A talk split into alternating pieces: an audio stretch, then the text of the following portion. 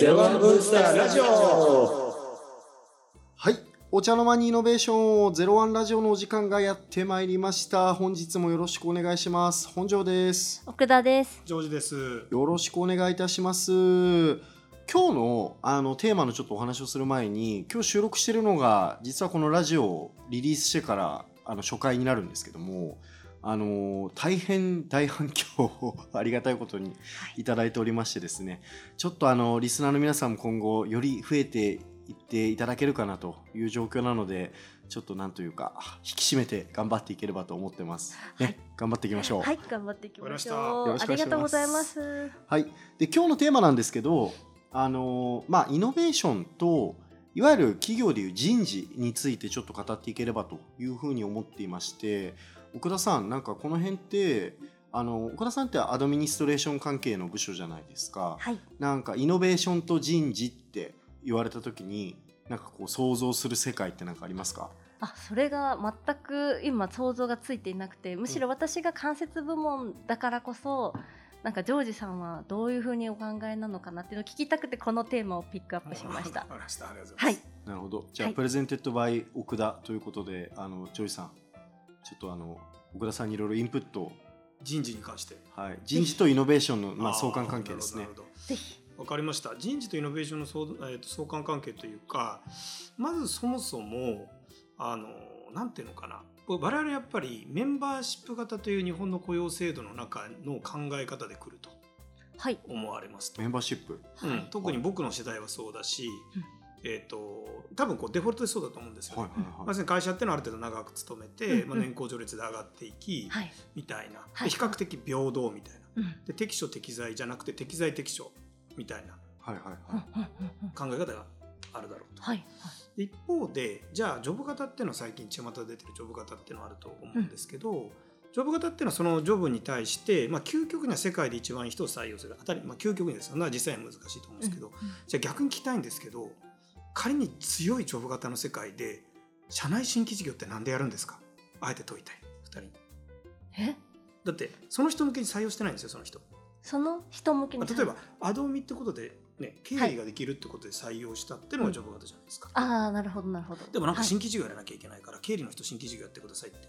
そもそもそれで採用してないんですけあど、、それはびっくりしますね。うん、っていうのが日本で起きてることですね。うん、うん。うんうんうんなんかイメージあります？あ、それは別に事業部でもいいんですよ、うん。製造とか設計で雇われた人に、うん。さあ新規事業を考えなさい。でも自分そんなふうに雇われてないんだけどみたいなあ、なるほど。新規事業を開発する担当の部署じゃなくても。だからそこういう役割で雇ってないってことですね、うんタスクとして、うんうんうんはいはいはい。多分入ってくる時のその職務要件と全く異なることをやらなきゃいけないのが新規事業だと思うなんですけどど。はいはい。例えば奥田さんがそういうジョブ型採用されて、うん。なんかじゃああなたも新規事業って言われたらどう思いますか？え、最初に聞いてた話と違うってなるかもしれないですね。うん。でもまあそれでやってるのはまあある意味日本ってことですよね今の皆さんまあ、そうですね、はい。日本はそういう、まあ、そもそも雇用制度が究極横道にスライドさせていって欠員を補充するっていう形なので新規事業を社内でやるっていうのは別に悪いわけじゃないですよ、うん。あくまでジョブ型の世界だとありえないですよねっていう常識の合わせです、おー。うん。だけど日本はなぜかそれをやってるっていう日本って結構そのなんかジェネラリストとかって言葉よく出てくると思うんですけど、うん。その文脈だったらそれこそなんかまあ新規事業推進部みたいなところにいなくてもなんかやるイメージつくんですけど確かになんか全然関係ない営業部とかなんか CS 系の部署にいます。新規事業やりますみたいな。うん。まあ100歩譲ってプロダクトが関係していればなんかイメージつくんですけど、ん。僕もあんまりイメージつかないですね。そうですよね、はい。もちろんそのじゃあじゃあ日本がおかしいのかっていうのはそれはまた別の問題だと思うんですけど、多分北欧なんかがそういうシステムだとその場合って新規事業をもしやりたいと思ったら何をするか。多分その会社でやらないと思うんですね。うん。なるほど。一回会社を辞めるかなんかして大学で学び直してから来ると。大学で学び直してから究極極端に言うとですよあはいあのもちろんそうじゃない人もいると思うんですけどあのだだって別に新規事業をやるために最適な人を世界から取ってこようとしたらわざわざ製造技術やってる人は当てないですよね。当てないですね。うん。そうすると、なんかイノベーションかなんかで、うん。どっかいい大学出たイノベーションの博士かなんかを取ってきてやるっていうのが北欧とかの考え方なんじゃないですか、うねん。うん。でこれ一つの考え方です。ら別にただそれがすごくうまくいってるかって言ったらそんなことないと思います、うんうん。で一方でちょっと前提として日本はそんな中でも社内からの新規事業って文脈で言うとよく起こせてきた世界だっていうふうにも取れると、うん。過去の歴史から言うと、じゃあこの矛盾はいかにみたいな。なるほど。ななぜその起こりづらい環境のはずなのに起こってきたかってことですよね。そうですね。うん。えまあそこはさっき言ったジェネラリストであのいろんな職種を経験させてジェネラリストを作るっていうところがやっぱり、まあ、いいところが出たって感じなんでしょうね。うん。ただ今後はそうもいかないよねと。うん。なんでですか？あの比較対象が出ちゃったってことですね。比較対象？例えば昔だったら私なんかもそうですけど、はい。ある電機メーカー入ったらそこを辞めて転職するなんてことはそもそも考えてもいないですよ入る時。うんうんうんってことはその会社の中で何かやろう自分の生きる道を探そうってそれが社会なわけ。ああはいはいはい。なるほど。ただ今ってうん。転職もできればスタートアップもいれば全くもって雇用が流動化させようと行政もしてる。中で人事部はどうするかっていうのが今回の命題でしょうね。なるほど。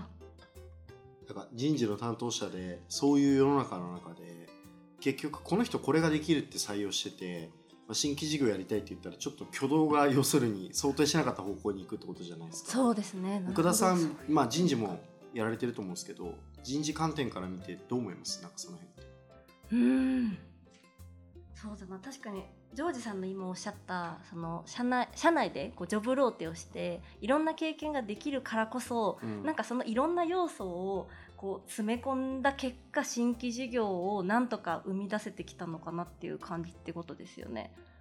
そうですね。昔はあっていうよりもあのそもそも新規事業自体が日本の場合はあんまり強いインセンティブを渡さなくても愛社精神だとか、会社に対する、まあ、ある意味お家を守るようなもんだと思うので、その文脈で起こせてきたって感じなんじゃないですかね。それはもうなんか起こさないといけないみたいななんか窮地に立たあされそこしたじゃないですか。場がなかった。場がなかったからか。だったら起こしたい人はそこの中で起こそうとすると思うんですよ。なるほどなるほど。別にこれ日本に限らない話だと思うんですけど、だんだんそれがあの環境が変わってきちゃったって感じだと思いますね。極論だからこういう世の中でいくと例えばその今おっしゃっていただいたように例えばなんか数十年前って1個の会社に入ってそこにいてその中でまあエンジョイをするっていう座組だったじゃないですか。うんうん。でそこの中でだから部署のあれをまあいい意味で越見をこうしながらうん。事業開発をしていくとかっていう世の中だったと思うんですけど、まあ、この後それこそジョブ型の世の中になって新規事業やりたい人はそっちのキャリアのレインに流れていくとかっていう世界になると、うん。よりなんかやっていくプレイヤーって確かに固定化されそうだなっていうようなイメージあるわけで、そうですね。はい、なんかそこの中で今後やっていくっていうとやっぱりそこの新規事業人材みたいな人を伸ばしていくのかそれともいやなんか今までみたいな世界観をこうキープできるのかって結構これ難しいところですよ。ああ難しいのと、一番大きいのが要するに人事制度変えないと新規事業がもう難しくなってきたっていうのが一番大きいと思いますね。うん。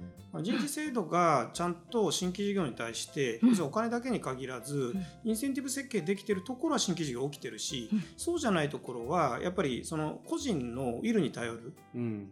個人の善意に頼る新規事業になってる。で過去はそれでよかったんだけど今もそうじゃないんですよねっていう中で皆さんどうするかって感じだと思います。だから人事部があの急にすごく重要になってきたっていう感じかと思いますね、まあ、昔も重要なんですけど今特に新規事業の領域でも重要だって感じかなんかよくそれこそいただくお声として制度変えるって確かにやれたら一番いいんだけれど、まあ、そう簡単に変えられないものがまた制度であるじゃないですか、そういう観点でいくとなんかそういうやっぱりなんか事業と一緒でスモールスタートでいろいろ変えていってインストールしていくっていうのが正しいのかなんかいい方法とかベストプラクティス的なものってなんかジョイさんの中でありますか、えっと多分これってもうリーダーシップの問題になるので、はい。経営者ですよね。結局人事制度も全て経営者なのでうん。経営者が心を決めるかどうか。だけど、まあ、決めたからって動けないっていうのがあの日本だと思うので そうするとあの結局その親族経営とかが強いってことになりますよね。うん。親族経営だと強制力が効くのでうん。あの要するに人事制度変えるって言ったら周りがものすごい反対すると